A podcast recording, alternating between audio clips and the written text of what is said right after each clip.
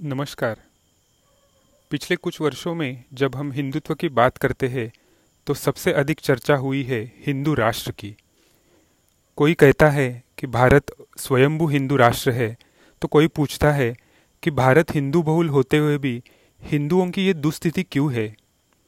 तो सच में, हमारे मन में प्रश्न आता है कि हिंदू राष्ट्र है क्या? मेरे मन में भी इसके बारे में अनेक शंका थी लेकिन जब मैंने श्री रमेश शिंदे जी को सुना तो अभी मेरा मन तो स्पष्ट है और ध्येय भी स्पष्ट है। तो आप भी अवश्य सुनिए।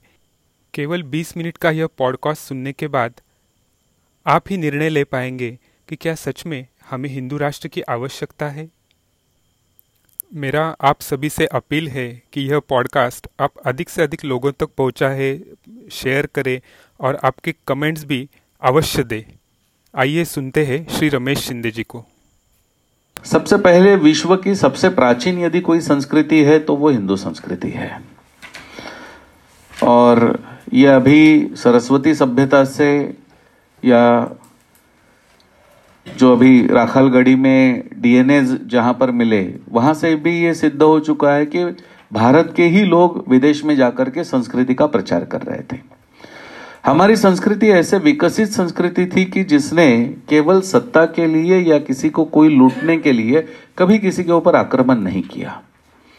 और हमारी ही संस्कृति एकमात्र है जो विश्व बंधुत्व या सभी के लिए समान जो है, हम विश्व शांति की कल्पना करते हैं। तो ऐसे विश्व में एकमात्र संस्कृति है वो वो हिंदू संस्कृति है। हमारे यहाँ पर, हमारी संस्कृति की विशालता इतनी बड़ी है कि हमारे यहाँ पर कई सारे लोगों ने आकर के आश्रय ले लिया जब उनके ऊपर आक्रमण हुए। जैसे यहूदियों के ऊपर आक्रमण हुआ तो यहूदी भारत में आए, आश्रय ले लिया। जैसे ईरान के, यानी तब का वो पर्शिया था तो पर्शिया के ऊपर आक्रमण हुआ तो पर्शियन लोग हमारे यहाँ आ गए, जो आज पारसी कहते हैं हम उनके। तो जहाँ पर भी विश्व में आक्रमण हुआ तो उन लोगों को लगा कि भारत में, यानी हिंदुस्तान में हम आश्रय लेंगे और हमारे यहाँ पर कभी उनके ऊपर उनका धर्म या पंथ लेकर के अत्याचार नहीं हुआ। तो ये हिंदू धर्म या हिंदू संस्कृति की ये विशेषता है। इसलिए जिनको भी ये डर लगता है कि हिंदू राष्ट्र आने से हमारा क्या होगा तो उन्होंने इस बात को समझ करके लेने की आवश्यकता है कि हिंदू ही सबसे बड़ा व्यापक धर्म है। हिंदू ही सबको अपनी समानता या अपने बंधुत्व का अधिकार देने वाला धर्म है। इसलिए हिंदू धर्म की यह बहुत बड़ी विशेषता है। अब ये हिंदू है क्या? तो हिंदू, ये जो विचार है या ये जो धर्म है तो इसको कई सारी अलग अलग इसके अंदर व्याख्याएँ है। लेकिन मूलतः ये जो व्याख्या है, ये व्याख्या इससे संबंधित है कि हमारे अंदर के, यानी व्यक्ति जब अपने अंदर के हीन गुणों को, हीन गुण अर्थात कनिष्ठ, यानी दुर्गुण जो है तो उनको निकालने का प्रयास जो करता है, वो हिंदू है। तो वो कोई भी हो सकता है, किसी भी जाति का हो सकता है, किसी भी पंथ का हो सकता है, यदि वो अपने अंदर के हीन या दुर्गुणों को निकालने का प्रयास करता है तो वो हिंदू है। और इस प्रकार से, यदि कोई अपने अंदर के हीन गुणों को त्याग करके या दुर्गुणों का त्याग करके हिंदू बन जाता है तो वो किसी के ऊपर अत्याचार कर ही नहीं सकता है। किसी का शोषण कर ही नहीं सकता है। इसलिए विश्व में यदि कोई समाधान देने वाला राष्ट्र हो सकता है तो वो हिंदू राष्ट्र हो सकता है।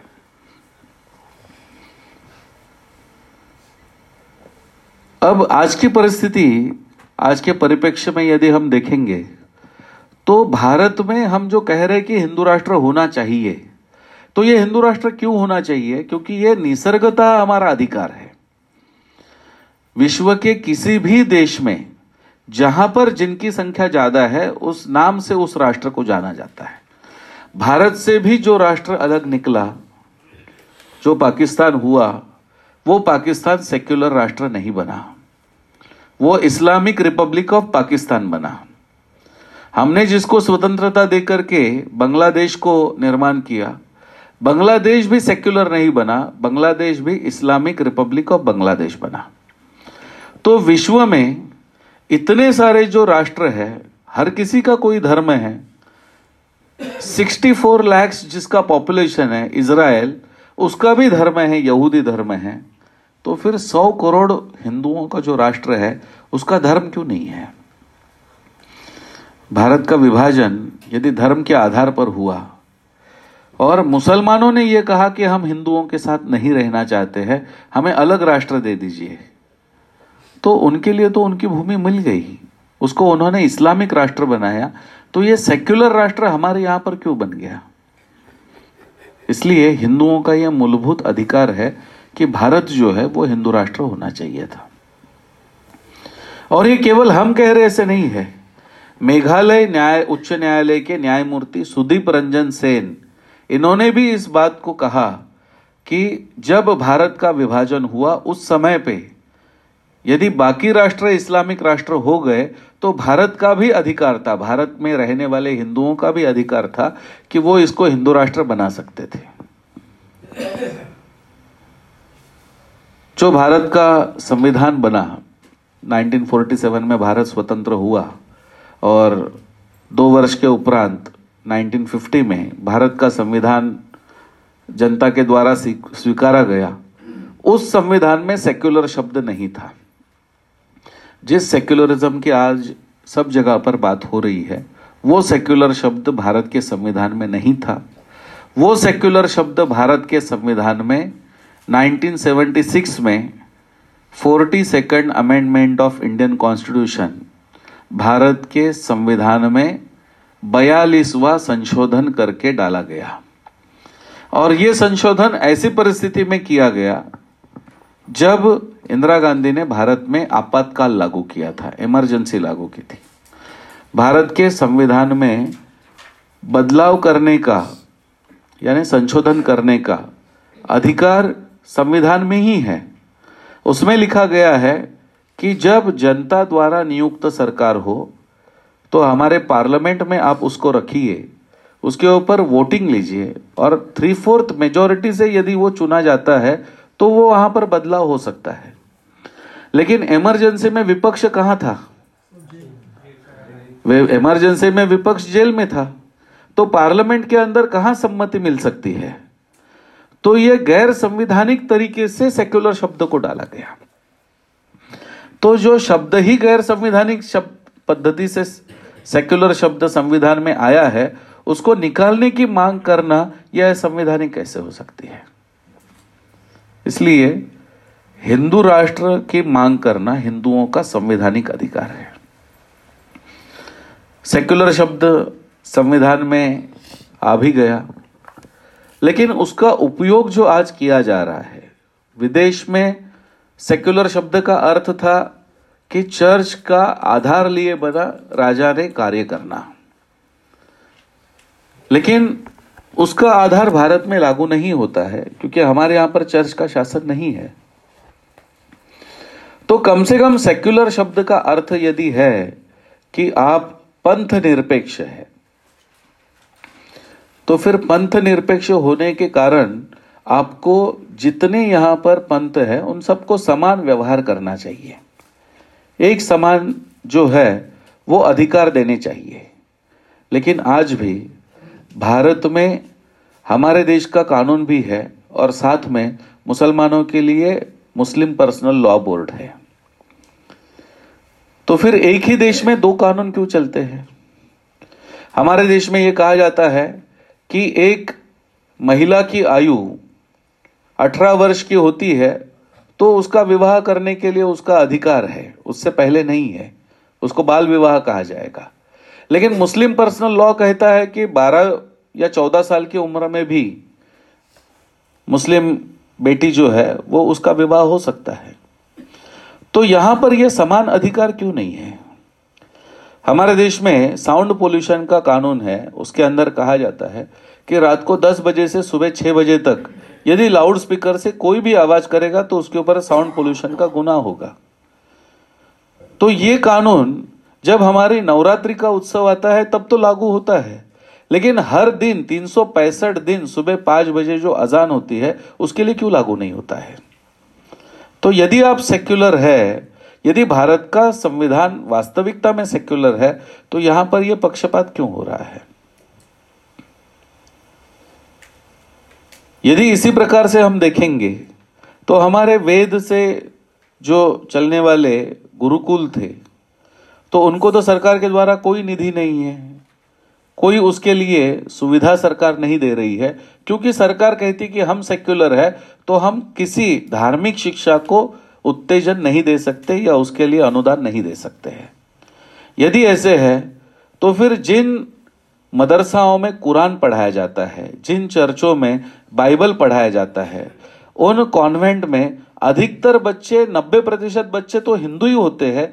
बावजूद उनके, उनको बाइबल पढ़ने के लिए या जीसस की प्रेयर करने के लिए ज़बरदस्ती की जाती है, उनको सरकार अनुदान देती है और हिंदू धर्म के जो गुरुकुल है, उनको अनुदान नहीं मिलता है। ये कहाँ का सेक्युलरिज्म है? और यदि संविधान में माइनॉरिटी कहा गया है, अल्पसंख्य जो है, उनकी चिंता व्यक्त की गई है। तो ये माइनॉरिटी की व्याख्या तो स्पष्ट होनी चाहिए कि कितने परसेंटेज में माइनॉरिटी होगा। पाँच परसेंट में होगा, दस परसेंट में होगा, एक परसेंट में होगा। क्योंकि आज कश्मीर के अंदर हिंदू जो है, वो माइनॉरिटी है, थर्टी फाइव परसेंट है। सिक्सटी फाइव परसेंट के करीब मुसलमान है। लेकिन फिर भी जो सिक्सटी फाइव परसेंट है, उन्हीं को माइनॉरिटी की सारी सुविधाएँ मिलती है। नागालैंड में या लक्षद्वीप में एक परसेंट हिंदू है।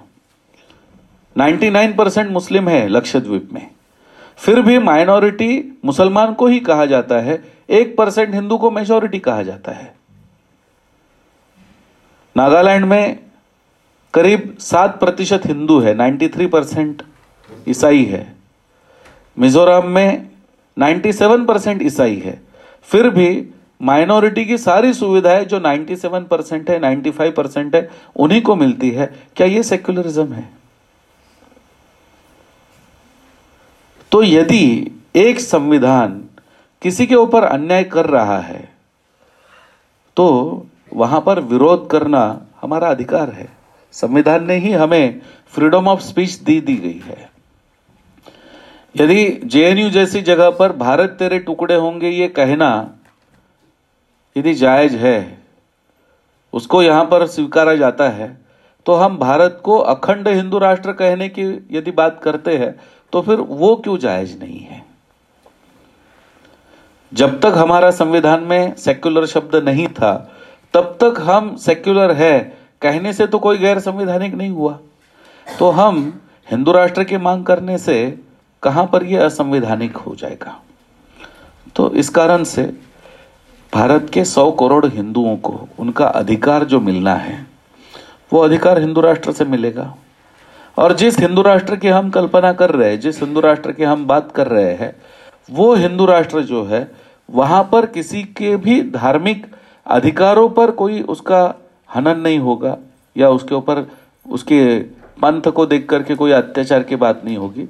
हम कह रहे हैं कि सभी को समान अधिकार होगा, किसी का भी तुष्टिकरण नहीं होगा। धर्म, पंथ, जाति के आधार पर किसी का भी तुष्टिकरण नहीं होगा। और हर किसी को अपने अपने पंथ अपने अपने धर्म अपने अपनी उपासना अपने अपनी साधना की पद्धति, क्योंकि सनातन धर्म का सिद्धांत ही है, जितने व्यक्ति, उतनी प्रकृति, उतने साधना के मार्ग। तो जो अपनी साधना से आत्मिक उन्नति करना चाहता है, मोक्ष की प्राप्ति करना चाहता है, उसे मोक्ष की प्राप्ति करने का अधिकार भी मिलेगा। तो ऐसा एक विश्व कल्याण करने वाला हिंदू राष्ट्र जो है, वो साकार करना, ये कहाँ पर गलत है? यदि ऐसे किसी को लगता है कि ये आप मुट्ठी भर लोग कैसे संभव कर पाएँगे? क्योंकि भारत तो सेक्युलर है और इतना सब कुछ है, लेकिन आज हम देख रहे हैं कि सेक्युलरिज्म के नाम पर आज इस देश की हालत क्या है। जिस भारत के ऊपर 1947 में स्वतंत्रता के समय पर एक रुपया भी कर्जा नहीं था, आज भारत में जन्म लेने वाले हर एक बच्चे के ऊपर फोर्टी टू थाउज़ेंड रुपीज़ का कर्जा हो गया है। क्या यह धर्म के कारण से मिला है? जिस भारत का रुपया का कीमत ये करीब करीब डॉलर के बराबर था, आज वहाँ पर एक डॉलर के लिए हमें करीब सेवेंटी फाइव थाउज़ेंड रुपीज़ दे रहे, देने पड़ रहे हैं। क्या ये सेक्युलर राजनेताओं के कारण से नहीं हो रहा है? क्या जिस डेमोक्रेसी को हमें कहा जा रहा है कि नहीं, ये बहुत अच्छी है तो उस कारण से नहीं हो रहा है?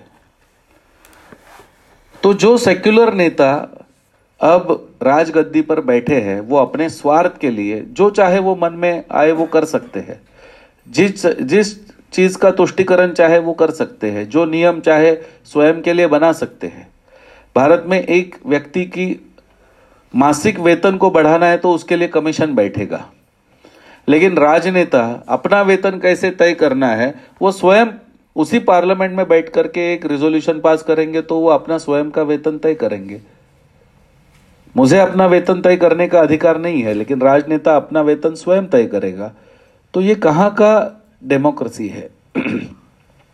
जहाँ पर मुझे कोई अधिकार ही नहीं है। पाँच साल में मेरा अधिकार एक ही है, बस वोट देना। और यही सेक्युलरिज्म या यही सब बातें करने वाले लोग या यही जनता को लूटने वाले लोग आज हमारे मंदिरों को कब्जा कर करके वहाँ का भी धन लूट रहे हैं। जो सेक्युलर सरकार एक चर्च नहीं चला रही है, जो सेक्युलर सरकार एक मदरसा, एक मस्जिद नहीं चला रही है, वो सेक्युलर सरकार हमारा तिरुपति का मंदिर चला रही है, वहाँ का धन ले रही है, वो सरकार आज लाखों मंदिर अपने कब्जे में लेकर के चला रही है तो ये कहाँ से अधिकार उनको मिला? तो इस कारण से ये जो अन्यायपूर्ण जो आज की राजनीति चल रही है इसका कोई तो उत्तर होना चाहिए, और ये उत्तर यदि कहीं है तो हम सबको याद रखना होगा कि एक लोकपाल का, जन लोकपाल का आंदोलन सिर्फ़ एक व्यक्ति ने चालू किया था, अन्ना हजारे ने। लेकिन जनता का समर्थन यदि उसको प्राप्त हुआ, जब जनता को लगा कि यही राजनेता अन्याय कर रहे हैं तो जनता का समर्थन प्राप्त हुआ तो राजनेताओं को आकर के अपने ऊपर जन लोकपाल को लाना पड़ा। तो जिस दिन भारत की जनता ये समझ जाएगी कि ये डेमोक्रेसी के नाम पर या सेक्युलरिज्म के नाम पर हिंदुओं पर अन्याय कर रहे हैं और हिंदुओं का या जनता का शोषण कर रहे हैं, उस दिन जनता भी हिंदू राष्ट्र के समर्थन में आ जाएगी। और जिस दिन जनता हिंदू राष्ट्र के समर्थन में आ जाएगी, उस दिन इस देश को हिंदू राष्ट्र बनने से कोई रोक नहीं सकता है। इसलिए हमारा कार्य है संविधानिक रीति से हमारे विषय को रखना हिंदू राष्ट्र क्यों चाहिए? इसके बारे में लोगों का जन प्रबोधन करना, उसके लिए एक आंदोलन खड़ा करना और इसके द्वारा एक समर्थ ऐसा हिंदू राष्ट्र बनाना।